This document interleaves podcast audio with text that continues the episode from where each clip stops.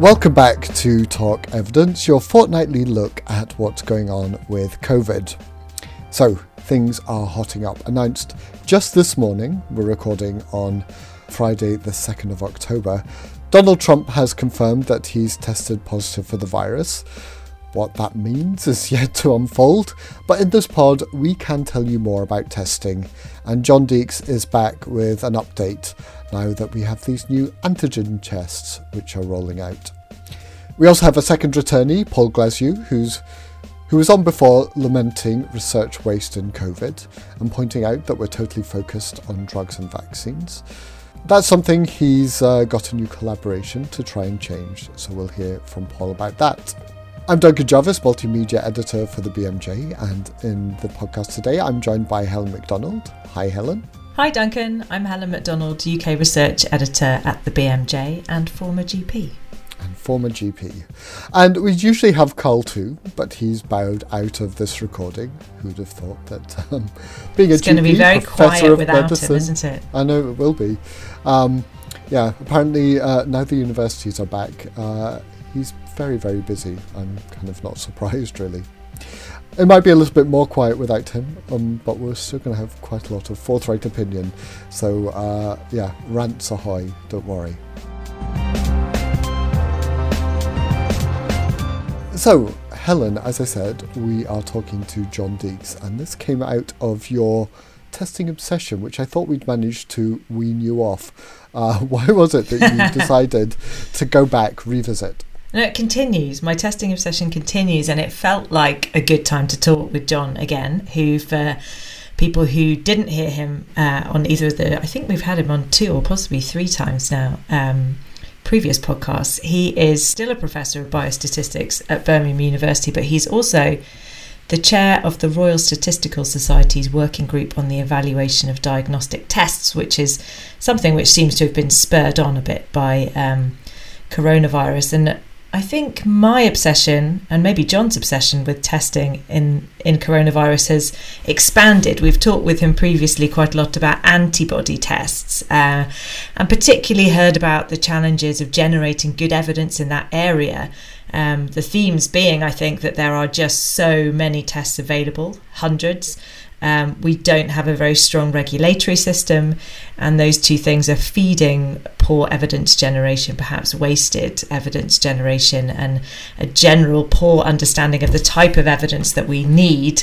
Um, testing large numbers of people, testing people that actually have uh, symptoms or the people that you want to do the test on, using gold standards, all, all of these types of things. So I think he described it as a wild west. he, he did. I don't know if I put those words in his mouth actually at some point. he's such a cautious, he's such a cautious man normally. I'm not sure that I, I, I do remember him saying that though now. Um, anyway, this time I wanted us to focus on some tests that you may have been hearing about a bit more in the news recently. They're some of the have I got it now tests as opposed to the have I had it in the past tests.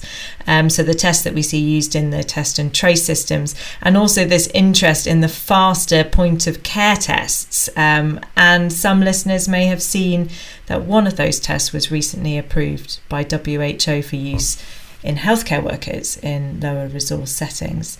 Mm. But even in higher resource settings, um, it seems like there is quite a lot of interest in these uh, point of care or faster tests uh, for a number of reasons. One, I think, is that they may well be more practical and palatable. I mean, I don't know if you've seen the swab tests be done, Dunk, but they're not very nice. I've seen it and I dread having to go and do that one day. Well, it's deeply unpleasant.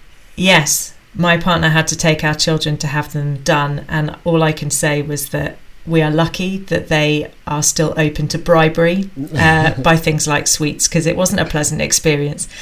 Um, so maybe they're they're nicer to have done these pregnancy style tests and um, useful, I think, as well to to more quickly identify people um, who either may or may not be infected and either isolate them or reassure them in a matter of minutes or hours rather than hours or days or perhaps weeks if your test and trace systems are not working particularly well. And I think these tests are not only going to be of interest to healthcare um, workers and to um, services, but also more broadly, uh, there's interest in these types of tests in society where we need convenient tests to try and quickly exclude um, and decide whether people can come or go from certain situations. So we've heard about interest in using these tests to decide if you can go to work or if you can go to a sports event or a music event or a, a leisure venue. We've heard so much in the news about measures to support the hospitality in- industry, but tests like these could really make a difference to um, to live music and theatre and art and sport well, if at least they that's work. what they're saying. Yeah. if they work, and that is what I wanted to talk uh, to John about. So perhaps we should pause and listen to what he had to say. Antigen tests or molecular tests are detecting the presence of the virus in a person at this point in time. So they are the have I got it tests. So we've um, been using this uh, RT PCR test, the laboratory test, um, routinely all the way through COVID, which is, if you like, our gold standard test for um, finding out whether or not a person has the virus. It, it detects live and dead virus it can't tell the difference between somebody having a current infection and having past infection. But when we use this test in people who have symptoms or we know they've been recently exposed, so people who've um, been picked up through track and trace, uh, a positive result from the PCR test is, is very clear that this person highly likely to have COVID. A negative result may have missed COVID because um, the swabbing technique which gets used doesn't always pick up viral matter when it's present in a person. So that's our, our biggest um, problem with this test is it, is it misses virus because of the swab. Now we've got a new set of tests which have been discussed about for the last uh, few weeks, um, these point of care antigen tests. And this started back in the beginning of August when the government had told us about this DNA nudge test and since then, we heard about the moonshot proposals, which were very idealistic ideas about we could have tests which don't actually exist, which would be antigen tests. Um, and then this week, we've heard from the WHO that they've approved a, an antigen test, a point of care antigen test uh, for use um, uh, primarily in low and middle income countries, the SD biosensor test, which is also being purchased by, by um, many other countries as well. And what's the key attraction of the point of care test? So the problem with um, the RT-PCR test is you have to have a sample taken. It has to be sent to a laboratory, which may be many miles away. Um, and you have to wait for the results to come back, and the whole process can take several days. The point of care test can give a result within hours or even minutes, and it doesn't have to go anywhere. So the whole um, point of point of care tests is that the result is given to the patient within the same healthcare visit. They don't need to um, go s- somewhere else with the sample, post it, or anything like that. So um, it's much faster and it's much more convenient. So some of these tests are, are ones which um, we describe them as, as um, you could do them under a tree which is the ones which are perfect for use in low and middle income countries. You don't need electricity, you don't need water, you don't need any laboratory facilities. So they're um, a strip type test, um, a bit like some of the antibody tests, like a pregnancy test. Other ones need a small desktop machine, um, very expensive machine, and these are things like the DNA nudge test. So um, they can probably be done uh, in a small room. They don't need laboratories, but they need a clear piece of space and a stable electricity supply uh, to, to work. And what do we know so far about how good these well, this group of tests is in general, or uh, whether specific ones are particularly good or bad? Well, it's early days with these tests. Um, so, for most of them, we've got um, one or only a very small number of studies. Actually, for most of them, we have no studies, to be honest. But things like DNA Nudge, uh, the DNA Nudge test has been evaluated in a uh, study which was published a couple of weeks ago, been available in preprint for longer, which showed actually it works pretty well. Its sensitivity and specificity are in the 90s and high 90s percent. So it is a test which um, you know will work well. The problem with that test is its capacity, that it can only do a, a small number of tests, maybe 12, 15 a day because it does one sample at a time and it takes 90 minutes.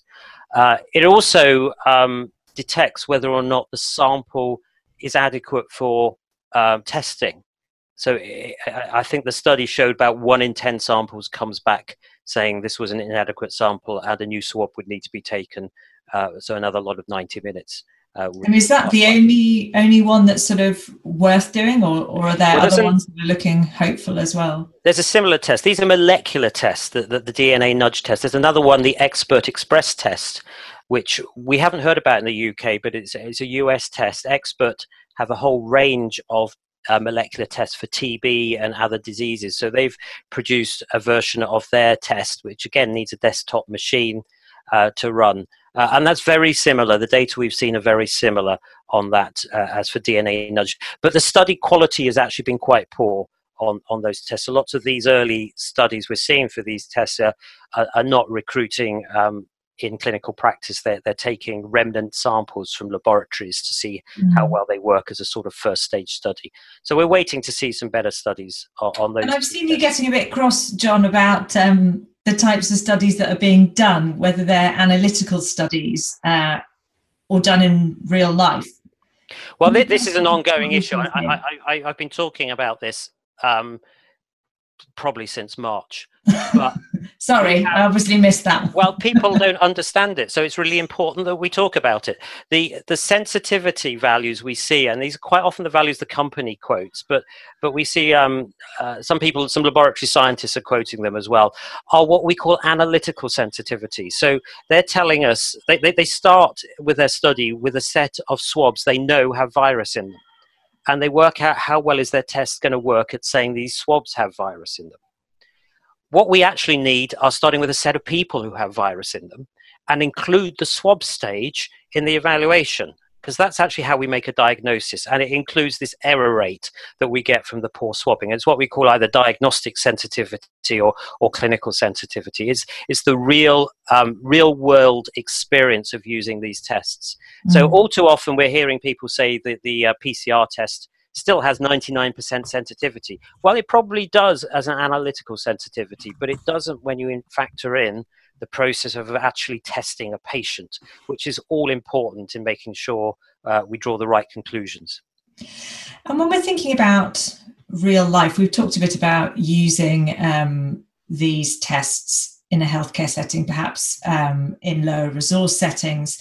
Um, but there's other there's other real life stuff going on there that's really difficult at the moment. A lot of industries, for example, um, live music, sporting industries that want to be able to have essentially people gather at large events. And I guess there's quite a lot of hope riding on tests like this that might be able to tell you as you enter somewhere, somewhere are you healthy? And similarly, there are workplaces where people are gathered, um, and I guess employers would like to be able to test some of their employees and say, "Oh, you're COVID free today. You can come in, or you you should go home." How how do you see these helping beyond healthcare in broader society?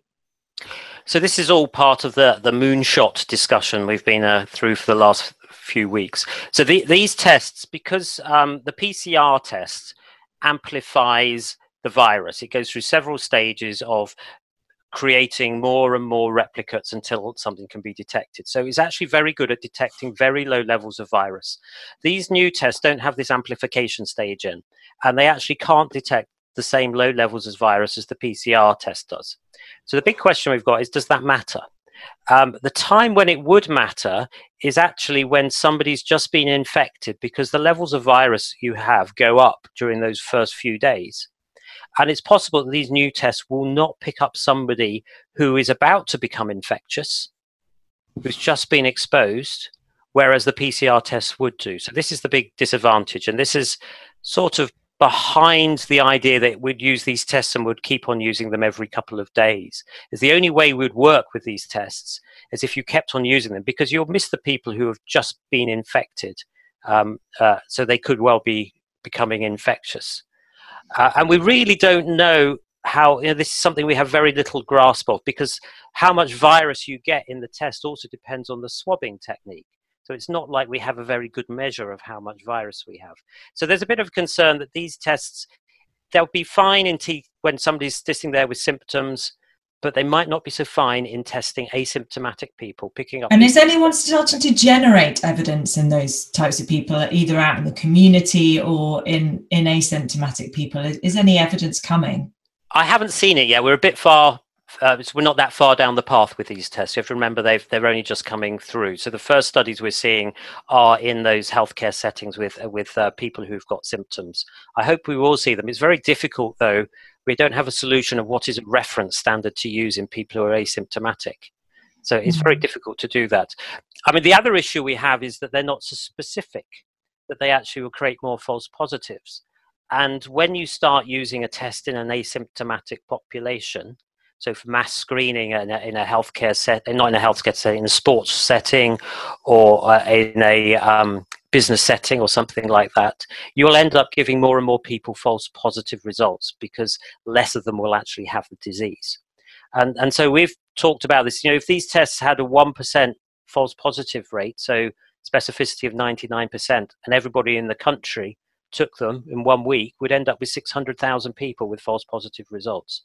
Um, mm. And that will be a lot of harm. So the moonshot documents and other discussions of this haven't considered this harm that we would see from, from all this testing. Mm. So to make these tests worth it, John, I mean, how common does the virus need to be? Well, this is where we need some help with the modeling to, to look at that. I mean, at the moment, we're talking our rates of up to about one in a thousand at any point in time. And that really is a point where the, the harms of testing everybody uh, are going to be clearly outweighing the benefits. Um, I imagine that there are some situations we talk about testing in um, staff in hospitals and in, in care homes, uh, and maybe even in schools coming up soon and universities where the um, the rates are higher. Uh, maybe they're heading up to one in a hundred and so on like that. So it's possible that when we get to those levels, um, that the benefits of testing may outweigh the the harms, but we need to look at it carefully and see.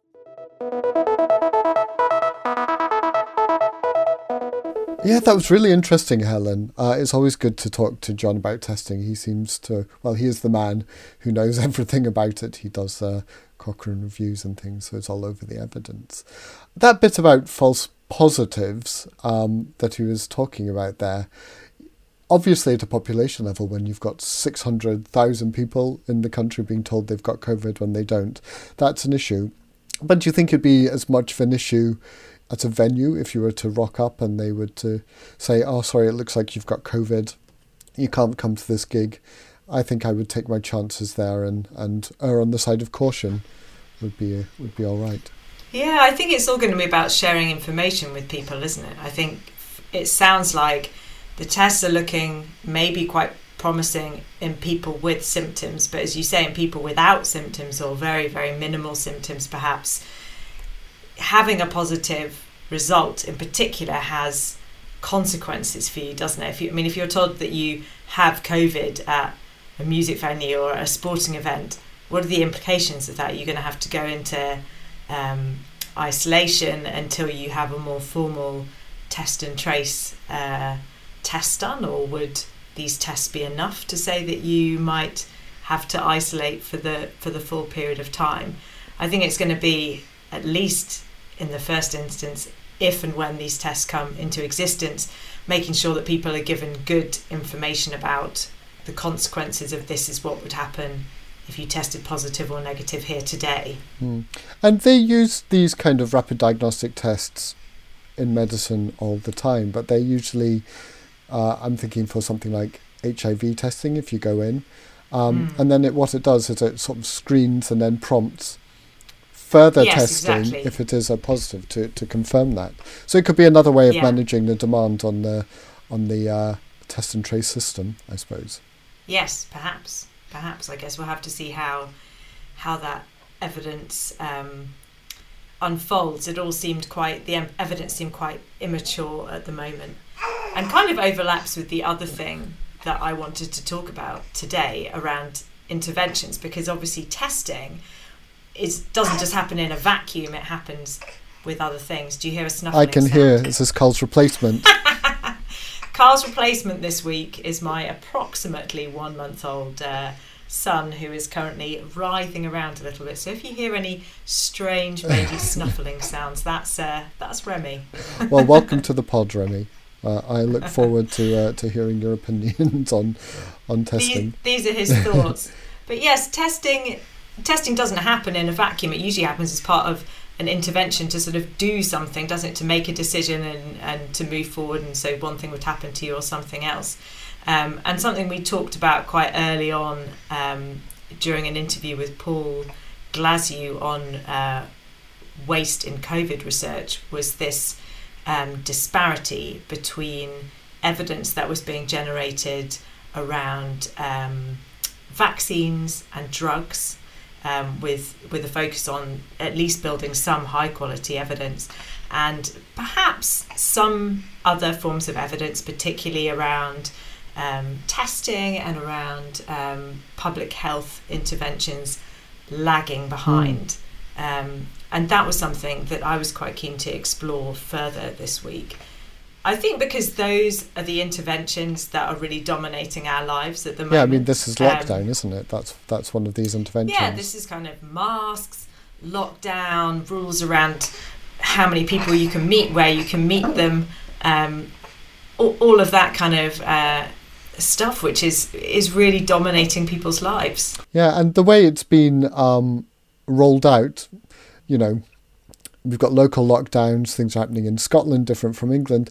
It seems like a place that we could have actually done some good, uh, good research, but, but uh, again, that opportunity has been wasted.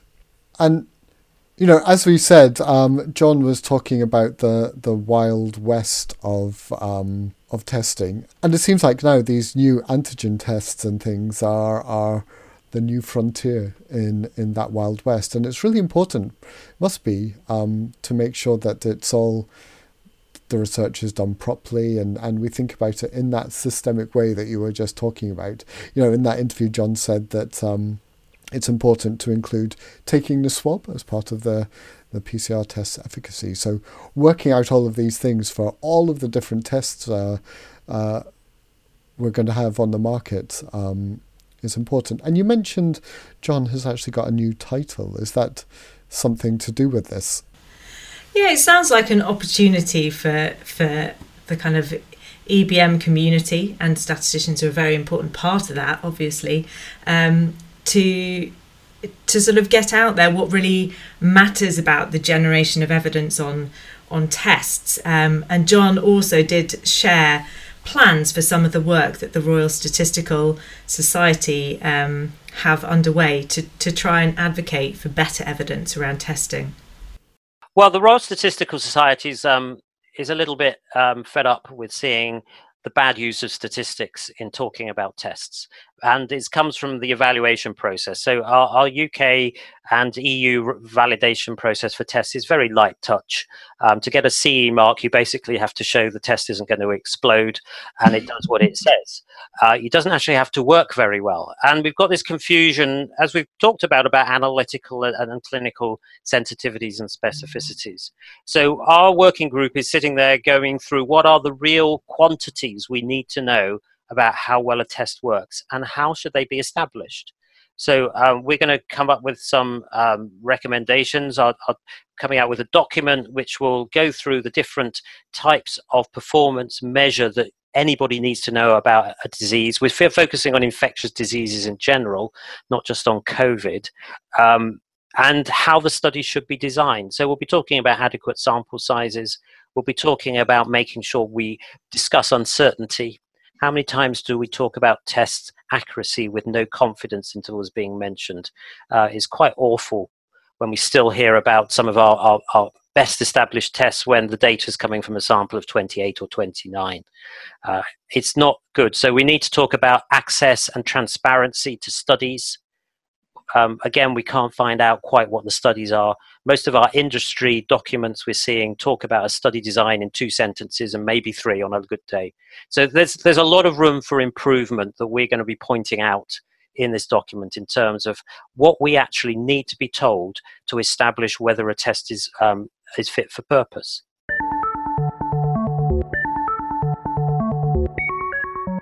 So just then, uh, John was talking about the need for better research into testing, and um, that holistic, uh, non-drug, non-vaccine um, research is what you talked to Paul Glasziou about. Because last time he was on, he was lamenting the uh, the lack of that kind of evidence generation. Yeah, I think Duncan, the theme of today is kind of. Um less flashy evidence, less the the commercial stuff, less of the vaccines and wonder drugs, and more of the day to day stuff that really makes a difference. Remy thinks so too. And um, what I wanted to go back and talk with uh, Paul Glasziou about, who's Professor of Evidence Based Medicine at Bond University in Australia and a former GP, was around his advocacy of non non drug interventions in this new initiative um, called BESSI, which he has been working on with others around the world.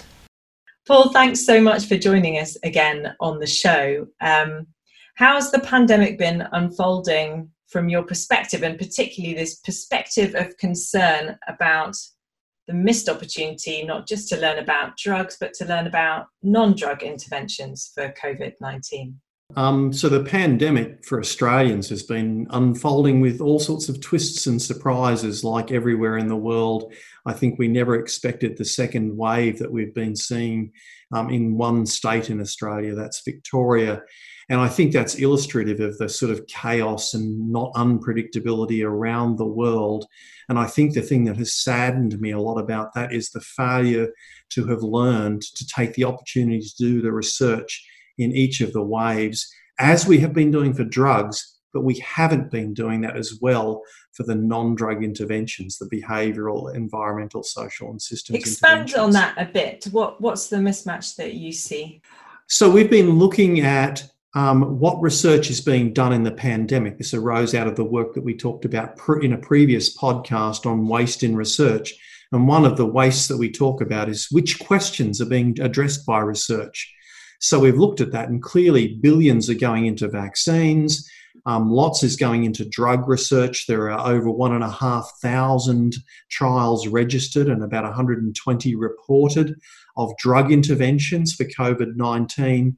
But we've identified just eight studies, uh, randomized trials of the um, inter- non-drug interventions, what we call the, B- the BESSI or behavioural, environmental, social, or systems interventions. That's a huge mismatch. It's a more than a hundred-fold difference. Now it's I know that staggering, really, isn't it? It is. It is really staggering, and working out why that is is a whole extra thing to un- unravel. But I think we just need to promote the idea that this is a big mismatch, and we need to fix the problem now. Otherwise, we're going to waste the rest of the pandemic guessing our way through it, and not be prepared for a future pandemic, that we won't have taken the opportunity to learn, as we have been for drugs, about how to make the non drug interventions better. So, what helped the, the kind of drug trials get up and underway so fast? Uh, well, it's interesting to look at both the vaccines and the drugs. Um, the vaccines, um, people had been aware that you needed this very strict time frame to be able to develop a vaccine and concern about it had led to CEPI, which I think we had spoken about last time, which is this international collaboration to develop the vaccines. Um, and that's been working fantastically, I think, just as they had planned. Drugs has been a little more chaotic, but there was some planning there. The WHO had set up the solidarity studies and that again had been pre planned before the pandemic so it could get going. Um, but some of the people involved in that, in particular the Oxford um, Recovery Trial Group, had had previous failures in other pandemics. And they had said, this time we're going to make sure that we can randomise enough patients. And so the group in Oxford um, got some funding without a complete protocol, not even the, all the interventions that they were going to use, all the drug treatments. They wrote the protocol in two days, and nine days later, they had randomized the first patient. Within a month, they had a thousand patients randomized and 100 centers recruiting. The reason they could do that, and it's a great model to study, is because of failures in the previous pandemics to attempt to do that. In fact, Peter Horby had failed in China as well. The wave was dying out before he could get the necessary recruitment. We need the same sort of thinking as we've done for vaccines and done for drugs now with recovery and solidarity to be occurring for these non drug interventions. It's months into the pandemic now, and we should have been doing this right at the beginning, but we need to fix the problem now and start putting in that planning in place and have it ready for the next wave or the next pandemic. And what's the work that your group, this this BESSI group, has been doing? How do you how do you plan to move it forwards differently? Well, the first thing we're trying to do is just raise awareness of this mismatch and the need for the research to be done. Um, and we're also lobbying a number of funders, preparing um, submissions to them, not just for us. What we we don't necessarily want the funding, but what we would like to see is that funding occurs by research funders in multiple countries. That there's a coordinated approach to this that gets the priority questions um, set up and then the research done to answer those priority questions. And what do you see as the, the key priorities um, to look at? Those still need to be worked out in detail, but I think you can think in two broad areas, Helen. The mm-hmm. first is in the, the test trace isolate system. Um, and the second is in the community transmission. So, if we look at the test trace isolate system, we need to ask ourselves where are the big holes in that?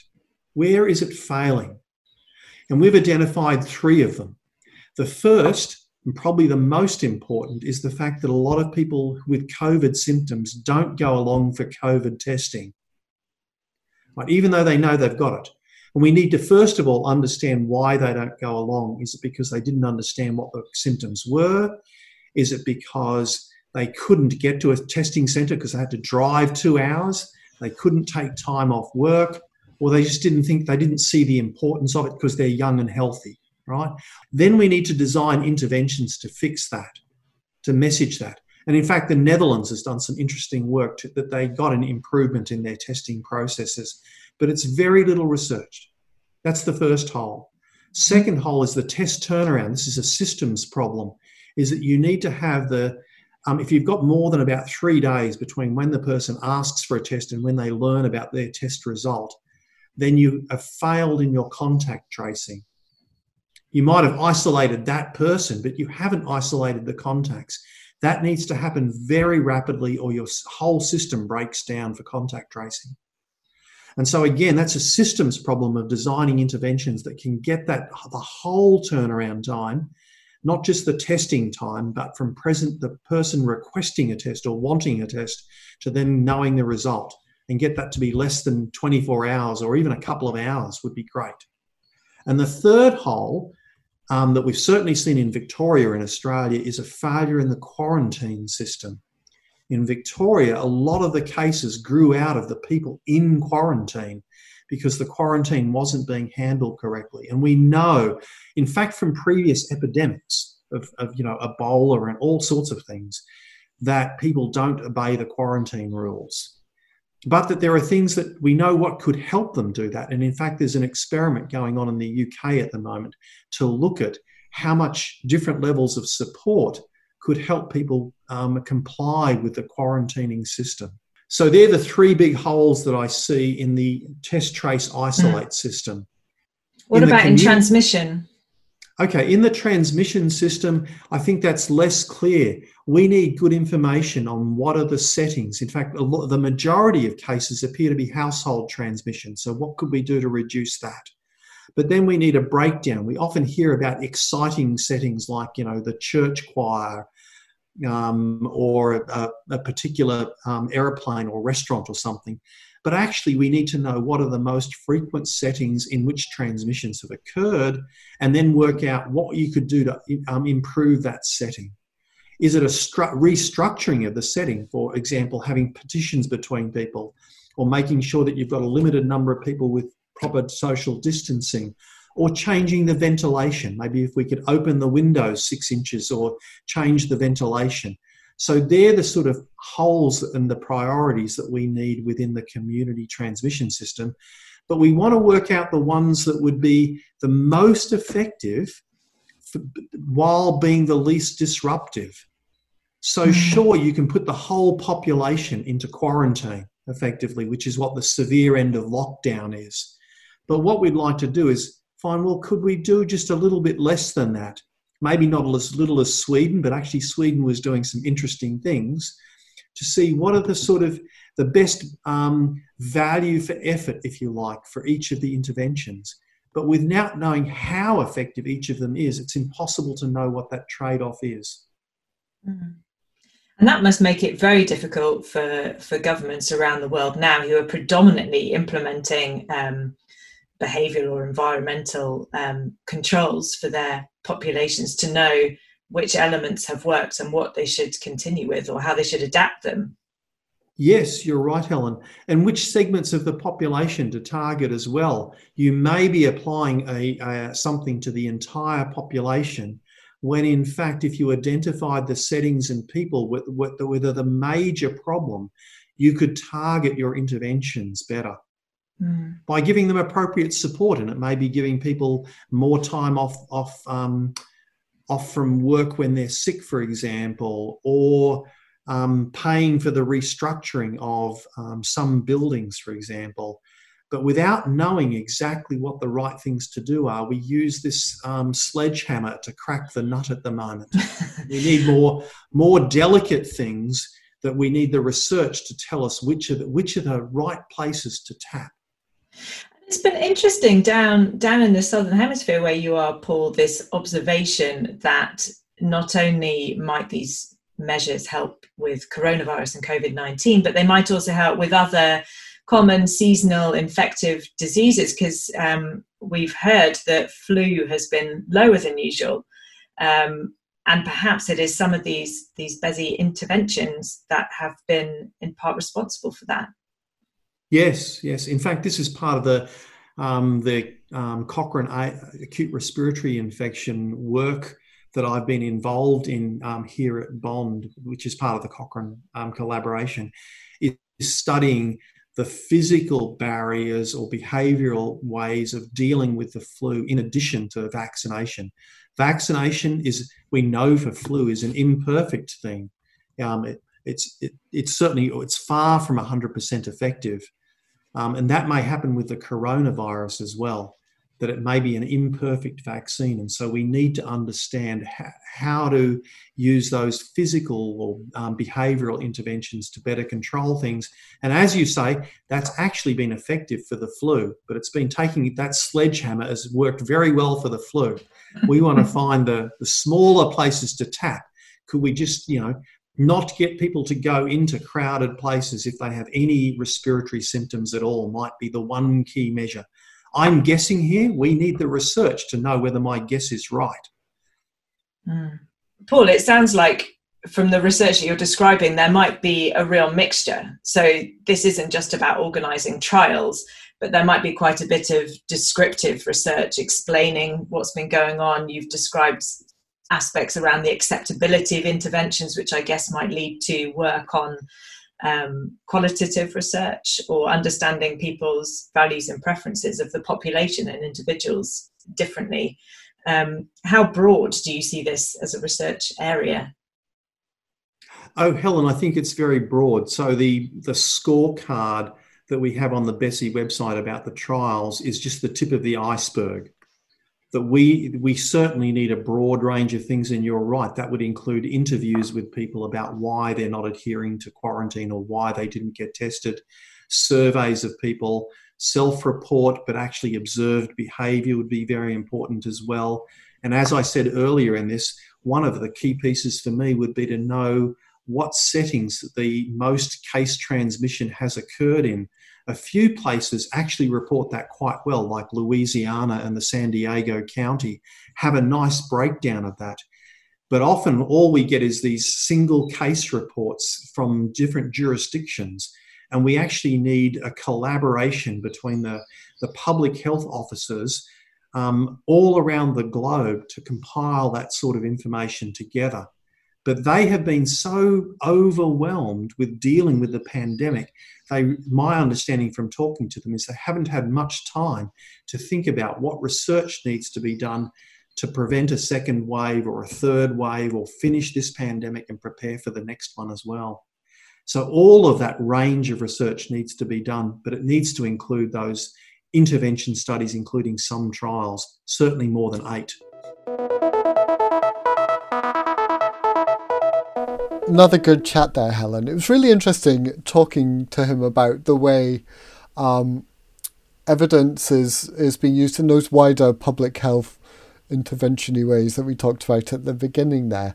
And it's almost like right back at the beginning of um, evidence based medicine, you know, before trials were done on, on treatments, people would just go with what they felt was the best way of doing things. And that seems like the status quo um, at the moment uh, in government. Mm, I think Paul um, well, we had a sneaky chat for a bit longer than we recorded for, but I think he made one point which I think is so key for EBM. This this thing that we do innately have theories as people or hypotheses as they're called. And so although this is a broad research agenda on one hand and it's important to do a range of studies, we did talk about how important doing trials of these interventions are. Um, and and Paul gave the example of how even within drugs, doing the drug trials, has helped us avoid some pitfalls hmm. already. Mm. Um, because people thought that hydroxychloroquine might work and there was some mechanistic evidence behind that, but it hasn't so far.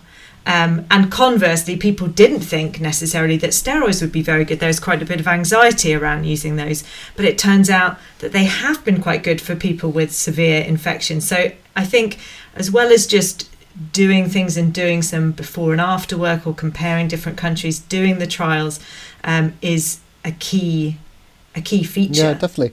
And some of the things he was talking about, you know, um, the reasons why people might not get a test even despite having symptoms or not isolated, having got a uh, a good test. It seems like that's not going to be something that you can look at in a trial. So this is going to require a huge range of different kinds of, of research to, to really answer. But I think it shows how important it is to look at the the interventions as they are because I mean we were talking with John about the tests and the test is only one element of what effectively is the test and trace system which is kind of a complex intervention isn't it where you're asking people not just to take a test but uh, um, isolate themselves, um, to then take the test, which is quite tricky and unpleasant to do, and then to stay away from other people until they get the test result.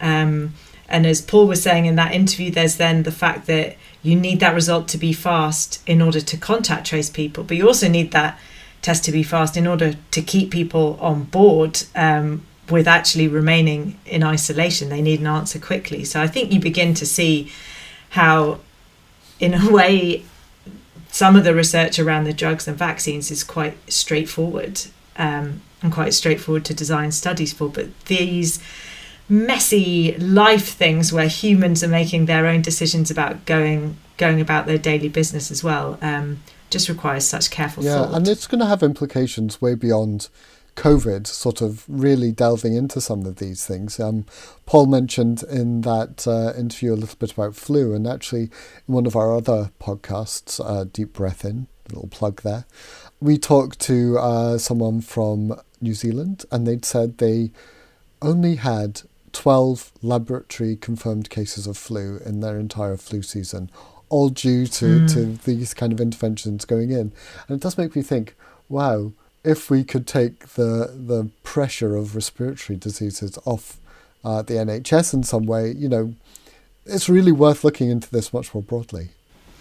Yeah, and I think society would be quite behind. I mean, setting aside the kind of um, winter pressures on the NHS, um, the kind of winter misery that you get in your own life, either as a an adult or, or in my situation as a, a parent of young children. I mean, your winter is so dominated mm. by these sort of self limiting viral infections, that if there are measures such as enhanced hand washing or some of the um, distancing that's been happening in schools and things like that, that you can do to mean that you're less ill over the winter period, I think the public would be very interested in that. And it's, I hope that that's the kind of momentum that Paul and those working in the BESSI initiative can kind of capitalize on to make people understand that doing this type of research um, is really important and can make a big difference to their lives. Yeah, definitely. I mean, you would have thought that uh, not catching norovirus would be enough to uh, encourage people to wash their hands, but that is good motivation. yeah, but obviously that hasn't quite worked. So um, it'll be really interesting to, to see from Paul at least the shape of, of some of this. And as you said, uh, like John, maybe it's a, a chance to get him or, or some of his collaborators back on Talk Evidence in the future.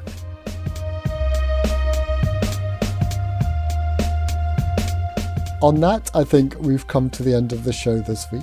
Uh, Helen, thank you very much for stepping in and uh, giving us some of that information in Carl's absence. I mentioned Deep Breath In, and uh, that, like all of our other podcasts, are available on Apple Podcasts or Spotify or pretty much wherever else you get your podcasts from. So if you're interested in more about medicine, check some of those out. Uh, we'll be back in a fortnight or so uh, with more on coronavirus. So uh, until then, it's goodbye from me. And goodbye from me. Take care out there.